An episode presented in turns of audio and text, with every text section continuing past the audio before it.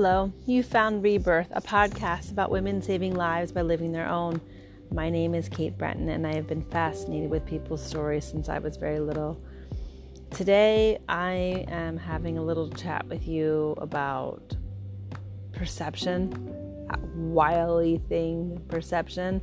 I share a few stories with you about how I recently am stumbling into the multitude of universes that people are right now and how we can be standing right next to someone and it appears that we're occupying the same space, but alas, we are two totally divergent realities right next to each other.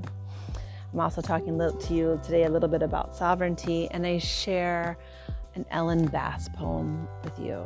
I love her. I hope you enjoy the poem. I hope you enjoy the talk today. I feel like there is no greater time than now to be the best you and claim what you are here to do. Um, I do have openings for mentorship. You know, the coaching world, like people like, what is the difference between coaching and mentorship? And I feel that when I work with my clients, we enter into a space together and we go through layers. The first month to the second month is always a major change where they start to realize, oh, this is what I'm really here for. They we get we set an intention, we map out the journey, we talk, we have mindful practices, we do a little bit of discovery to peel back the layers, and then the idea is the thing that works is you have a space and a witness and a guide for you to hear yourself. I've had clients um, change their work schedule, have breakthroughs with their family, reintegrate after early motherhood. It's just a good time if you feel like you need support or you're ready to crack through. It's a good time to, to investigate that. So you can send me a message at katebreton.com. And in December, we're going to have a small group coaching journey. You can also message me about that. You can just send me a direct email, kate at katebreton.com. Thank you so much for listening. Um, if you enjoy Rebirth, help support our stories by liking and subscribing wherever you enjoy listening. Share with a friend or hop onto our Anchor homepage, easily found at katebreton.com, and become a Rebirth supporter. One cup of good coffee helps bring inspiration and beauty right to your ears. I appreciate you. Thanks for listening and sharing your time.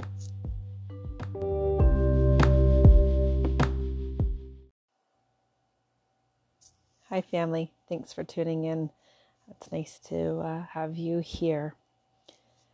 I want to begin with a poem. It's by Ellen Bass, who happens to also be a native of Philadelphia. And the title is Any Common Desolation. Any common desolation can be enough to make you look up at the yellowed leaves of the apple tree the few that survived the rains and frost shot with late afternoon sun. They glow a deep orange gold against a blue so sheer a single bird would rip it like silk. You may have to break your heart, but it isn't nothing to know even one moment alive. The sound of an oar in an oarlock or a ruminant animal tearing grass, the smell of grated ginger, the ruby neon of the liquor store sign, warm socks. You remember your mother, her precision, a ceremony as she gathered the white cotton, slipped it over your toes, drew up the heel, turned the cuff. Breath can uncoil as you walk across your own muddy yard the Big Dipper pouring night down over you, and everything you dread, all you can't bear, dissolves.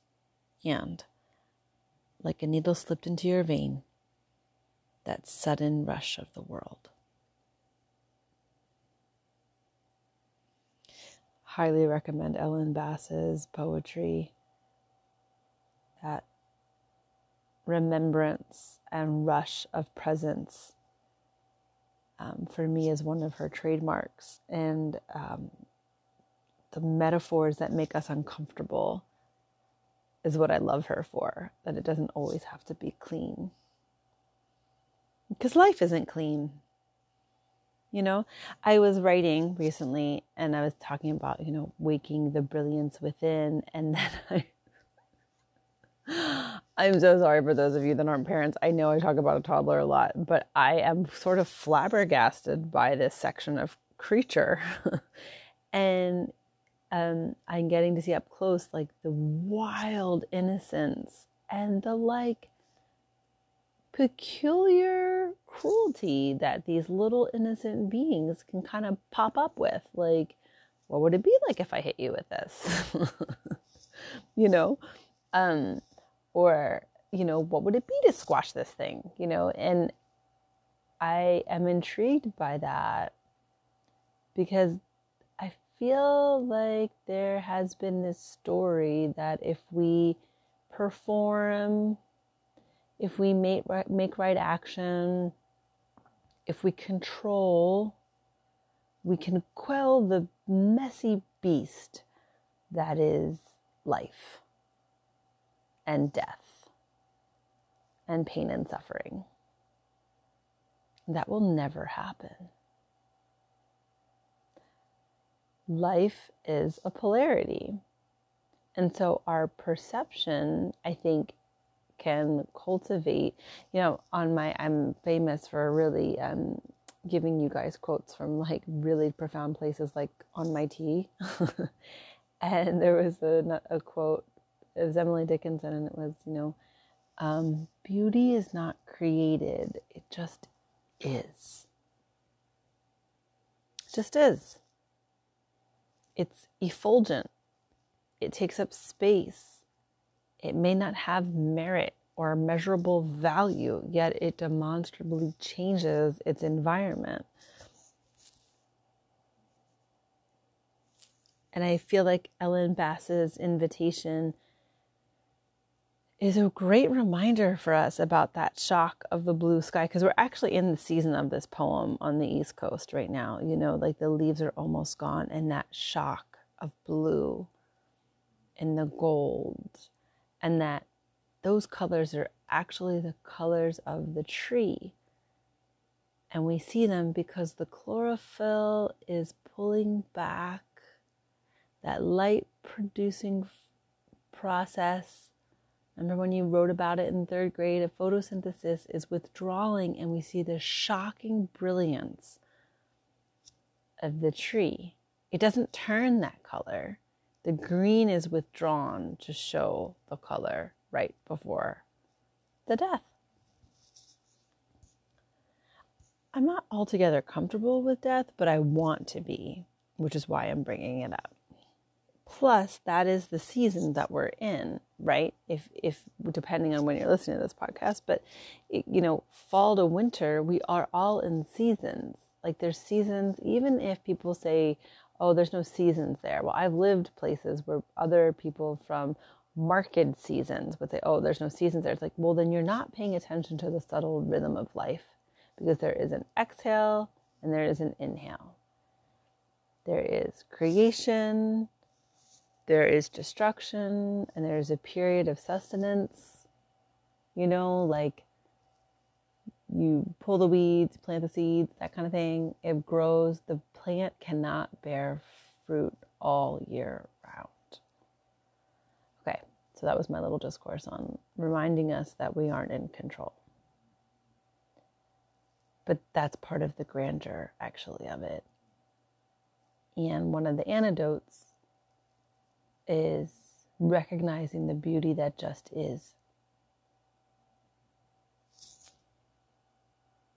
We're in living in the time of fact checked and no, I know it's like not even a soft switch of gears, but I don't think they're unrelated. And um, this whole fact checking thing really is well, I, I, can't say it's really bothering me because I'm withdrawing deeply from social media and the realm of uh, protecting my nervous system um, and choosing not to just, you know, brutalize myself with uh, shock. So that would be my one thing. If you're on your phone all the time, you know, you might want to just check in with your nervous system. But I, I, I appreciate listening to the podcast. Um, but this idea of like being fact checked and what is true. I'm going to tell you a little story. So, um, I was listening to this talk. Uh, it was it was nestled into a um, I'm going to say a university course, which is true, but I'm not enrolled in the university, so I don't know the correct way to be transparent about that. So it would be like a university level course. I think I'm new to this like idea of like skill sharing where you can like get a university professor to teach you things. You know, I'm kind of so that's what it was. And um, they were talking about how in the in in the context was business development for creative thinking and they were talking about how, you know, they made a reference like, well, in neurology tells us that the brain may not actually register information if it feels that it will create more stress or trauma. So kind of and what they were saying is if if you aren't willing to approach business in a way that like failure is a way to learn, then you may be missing opportunities because you're playing it so safe. You're not willing to think outside of the box or, you know, take a different approach of like how to find solutions. It was a really interesting talk. And I liked it so much that I thought, okay, well, I'm not really being able to interact widely with my clients and people that I, you know, in ways that I think I can help um, because of my limited geography. And I was like, okay. So my um, English trained brain, meaning like English teacher, English student of um, literature and that kind of thing, thought like, okay, well, I've seen this when I've worked holistically with clients in different places about how our perception can color what we can see in front of us, even if it comes into to physical healing. So, this would be really cool to get more neurological terms that everyone would agree with through a conversation based on a physical experience. And I'm, since I'm not sharing physical space with people currently, thought it was a really cool adventure. I happen to, probably not surprisingly, know a couple of people that uh, teach mindfulness in different capacities, different levels, have been trained to different degrees. And I thought, okay, basically, like as a time hack, why don't I just send a quick little message to a couple people that I know that teach this and say, like, hey, this is the sentence that I heard. I was really excited. I'd like to increase my lexicon. I would love to learn more about the ideas um, behind this in neurology and educate myself. And do you have a book you could recommend? That was my question. One person heard, so I copied and pasted the same um, message. And it started with a compliment, something to the end of like, I know this is your realm of expertise. And um, one person was like, uh, not was like, that one person said something to the effect of, your your message was poetic. I really love, enjoy the way you write. I think you're addressing this. And she named this specific symptom. Then she said, I uh, have you ever read this book? She gave me a book, and if not, circle back around. You know, kudos sort of to you, like fun project. You know, great. Another person responded to me, same language. Um, that I apparently was looking for confirmation bias and that based on my social media algorithm, I had made choices to solicit feedback from people who would confirm my perspective. And that he, this person was going to give me the benefit of the doubt that I wasn't intentionally doing this, thus in the nature of subconscious bias, um, but would carve out time for me to figure out a book that might serve. And I thought, okay, we are living in a wild time that literally my same sentences could be received so differently from two different people. And I became I became curious about this invitation that the same words could be seen so different from two people, although they clearly, you know, they're two different people. They're both in the mindfulness uh, vertical. And I thought about how many people I have had on the podcast recently, and they all are telling us the same thing. The answers are within. No one else has the answers for you. Your answers are within. Had I had gone to those two people with a sensitive topic, which I wouldn't have addressed that way, just that wouldn't have been my nature. And I and I hadn't just been like, I'm just looking for a starting point of a book to start to educate myself because I don't have that much time right now to read.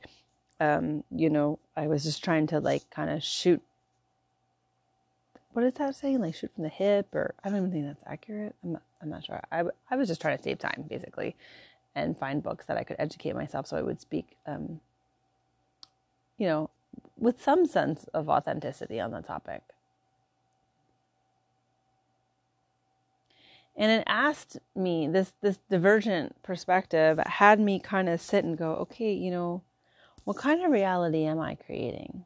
Because that's where we're at, where people it, people in 2020 now are so stressed by any of the plethora of topics. I mean, what which which bin is, you know, what, what, what bin of content is affecting you, you know, uh, family, health, income, um, politics, like every area of life has something that can be quite disastrous to the psyche. So much so, and then if you, depending on how much external information and how intense it is in your own personal life, can really compound you to the fact that the amygdala, is just like we're in code red and it's not taking any information from a neutral perspective. So I thought, okay, the I thought I understood, you know, going within. But it's not enough now to just go within. You have to be willing to stand inside of yourself with assuredness of your own clarity without expectation of it being vetted or understood by the person standing next to you, whether you are standing in your home or in your grocery store. Now, I believe that to be deeply true. At the same time, I utterly know that we're all interconnected. So, thus is the trickiness of being human right now. I'm not saying this is new information, I'm just saying that this is um, at a level of clarity and um, I think intensity is really the word I want to say that, that I've, I've never lived through. That I have to be exquisitely clear on what is true and right for me while doing so in a way that perpetuates the kindness, compassion, and inclusivity of the interconnectedness of life. Because I am intimately connected to the neighbor that may not only not see me, but be projecting a me that is not even close to who I actually am. And I find that the the least abrasive response is sometimes to just withdraw. But that won't actually solve anything, right? We can't like hide behind our screens and hide in our houses forever until this like quote unquote blows over. In fact, one might say the environment is stacking in such a way to force you to make a choice about the world you want to see when you walk out of your house.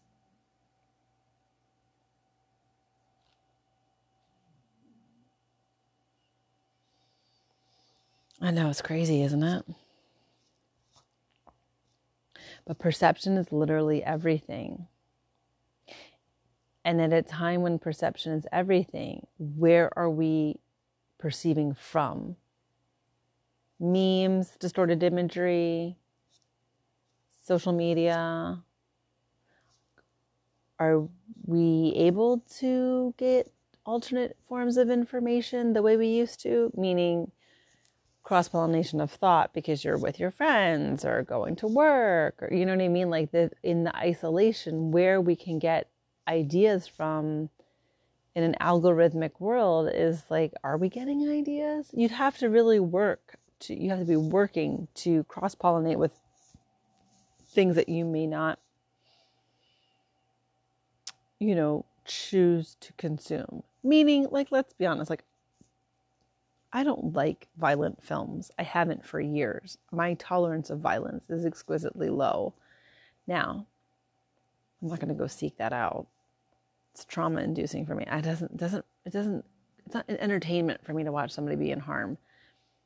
Um but so much so that like no one's going to be sending me advertisements. You know what I mean? Like meaning I can tell that's not the best metaphor. What I'm trying to say is we can see in areas of our life that like what our preferences are that are completely innocuous and just enjoyable and like what one person likes to drink coffee another person likes to drink tea kind of thing like you know we kind of have slid into an algorithm where we're probably not going to be seeing a lot about the tea if we're a coffee person we're not going to be seeing a lot about the tea but that that has slipped over into so many categories of our life that we just don't even really we're losing our sense of if we're relying on someone else to tell us what's going on, we can lose our sense of even being able to make the choice to cross pollinate because we might just be like, this is the only thing. This is the only way that it is. And I don't know what's going on, but I'm pretty sure I, there isn't just one way. I'm not. Sure, I, I don't think anyone has the um, the market on that right now.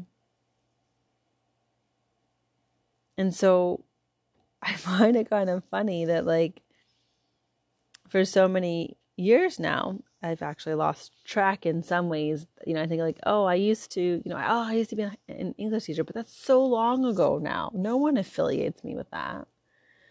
I've spent so much time in wellness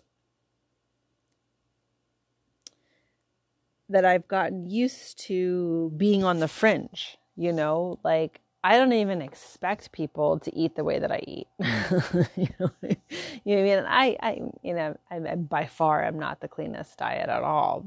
But meaning there was a time when I was eating a little off of the norm, and I was like sensitive if people noticed I was having like a green smoothie in a mason jar. I was like da da da. Now I, it does, I don't even, I don't even think about it. I don't even think about it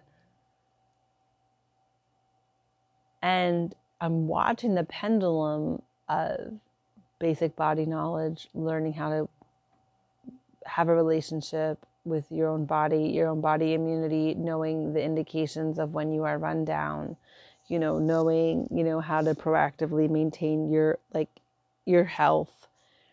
Um, because it's winter, you know, winter I change my diet, you know, drink more warm fluids, up my vitamin C, eat more warm things because it's kinder to my body and it helps me stay, you know, healthier. And But more interestingly, I'm realizing like body movement, body intuition, body intelligence, meditation practice, knowing how to have a relationship with your mind, how to clear your mind, how to purify your mind, how to calm your mind all those fringe things people laughed at a few years ago are becoming critical life skills right now. Because of the barrage of fear, the truth of fear, the barrage of uncertainty, and the markers of how we created a structure or a balance system have kind of been undermined currently. So it becomes more and more and more and more important to clear your own mind. And I just kind of think that's it's sort of funny because I, I have a circle of friends that are like, oh, now people are asking us questions. And the perception of that flim flam, of that mindfulnessness, was just that that was, you know, that was that uh, outside stuff. And yet now we're being confronted with the preciousness not only of our uh, homeostasis, but of our appraisal of life and how we want to live it and what we think is significant and you know to take a breath in that shocking sheer blue sky to no matter what is happening with us that we can look up at the yellow leaves of the apple tree at the deep glow orange and and to notice the single bird. And that you know yeah you, we may have to break our own hearts but it isn't nothing to know even one moment alive.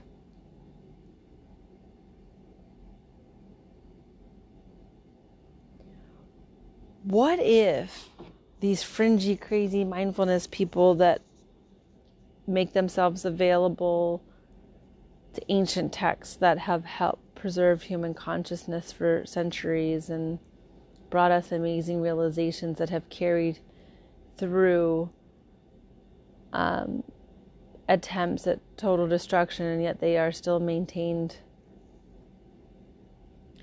What if you do create your own reality? What if how you decide to see yourself and stand inside of yourself is actually a marked choice that ripples out through the interconnectedness of life? What would you be doing differently?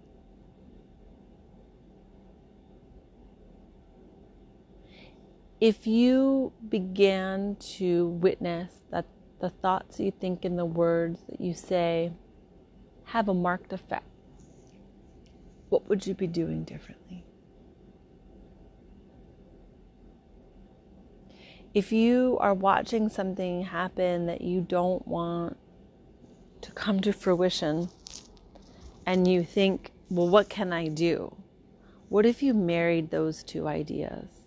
That how you stand inside of yourself, the thoughts that you allow to, to take root because, hey, listen, we all got crazy brains. I mean, they're going to say some stuff. What if we started to cultivate that garden? What if we slowed down to relish the smell of ginger and the ruby red neon on the liquor store sign and the warm socks? And remember that your mother and her precision was a ceremony as she gathered the white cotton and slipped it over your toes and drew up the heel and turned the cuff.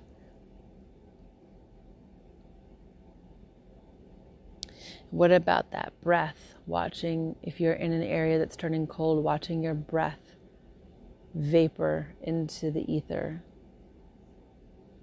as you walk across your own muddy yard and the Big Dipper pouring night down over you, and everything you dread, all you can't bear, dissolves, and like a needle slipped into your vein, that sudden rush of the world.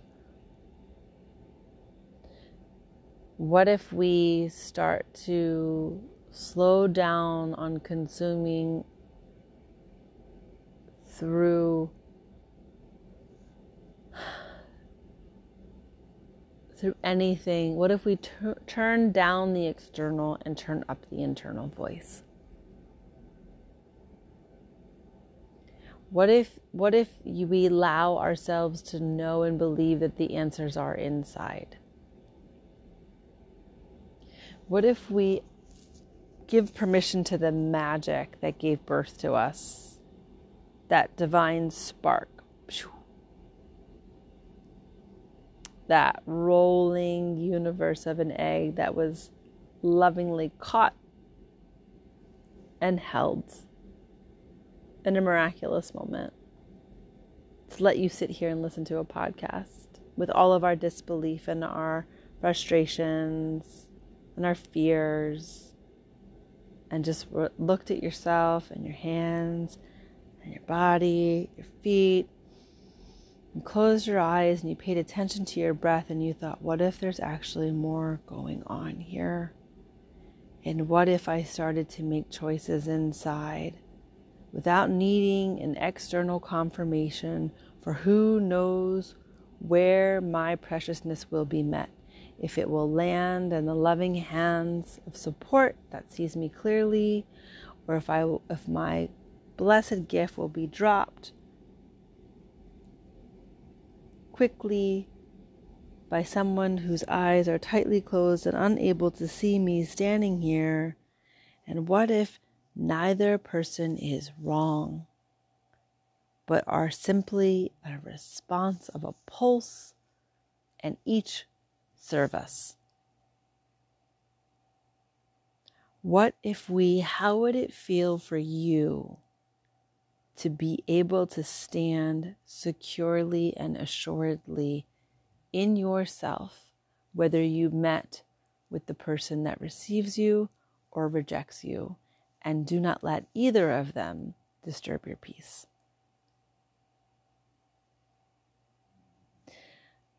I think that is the closer invitation to sovereignty I think that is the equation, the algorithm for maintaining internal harmony. And the closer the person is that may disrupt your peace, the harder. You know, I the, I I recently had that with someone that was close to me. There was a shocking statement, and I literally allowed, probably because I had a moment. How? Because I don't have very many moments after our conversation, I actually sat and allowed myself to feel the reverberation of shock in my body. And I thought, wow, what if I did this all the time? If I let the emotion, feel the emotion wave through so that it can move through and be gone. You might have to break your own heart, but it is nothing to feeling that you are alive.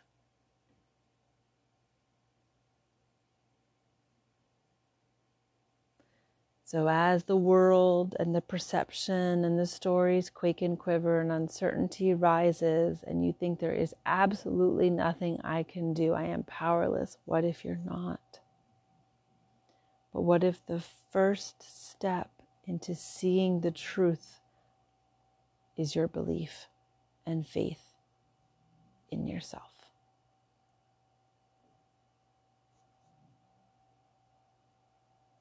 You really don't have anything to lose. Maybe yourself. But you're not going to let that happen. Thanks for listening.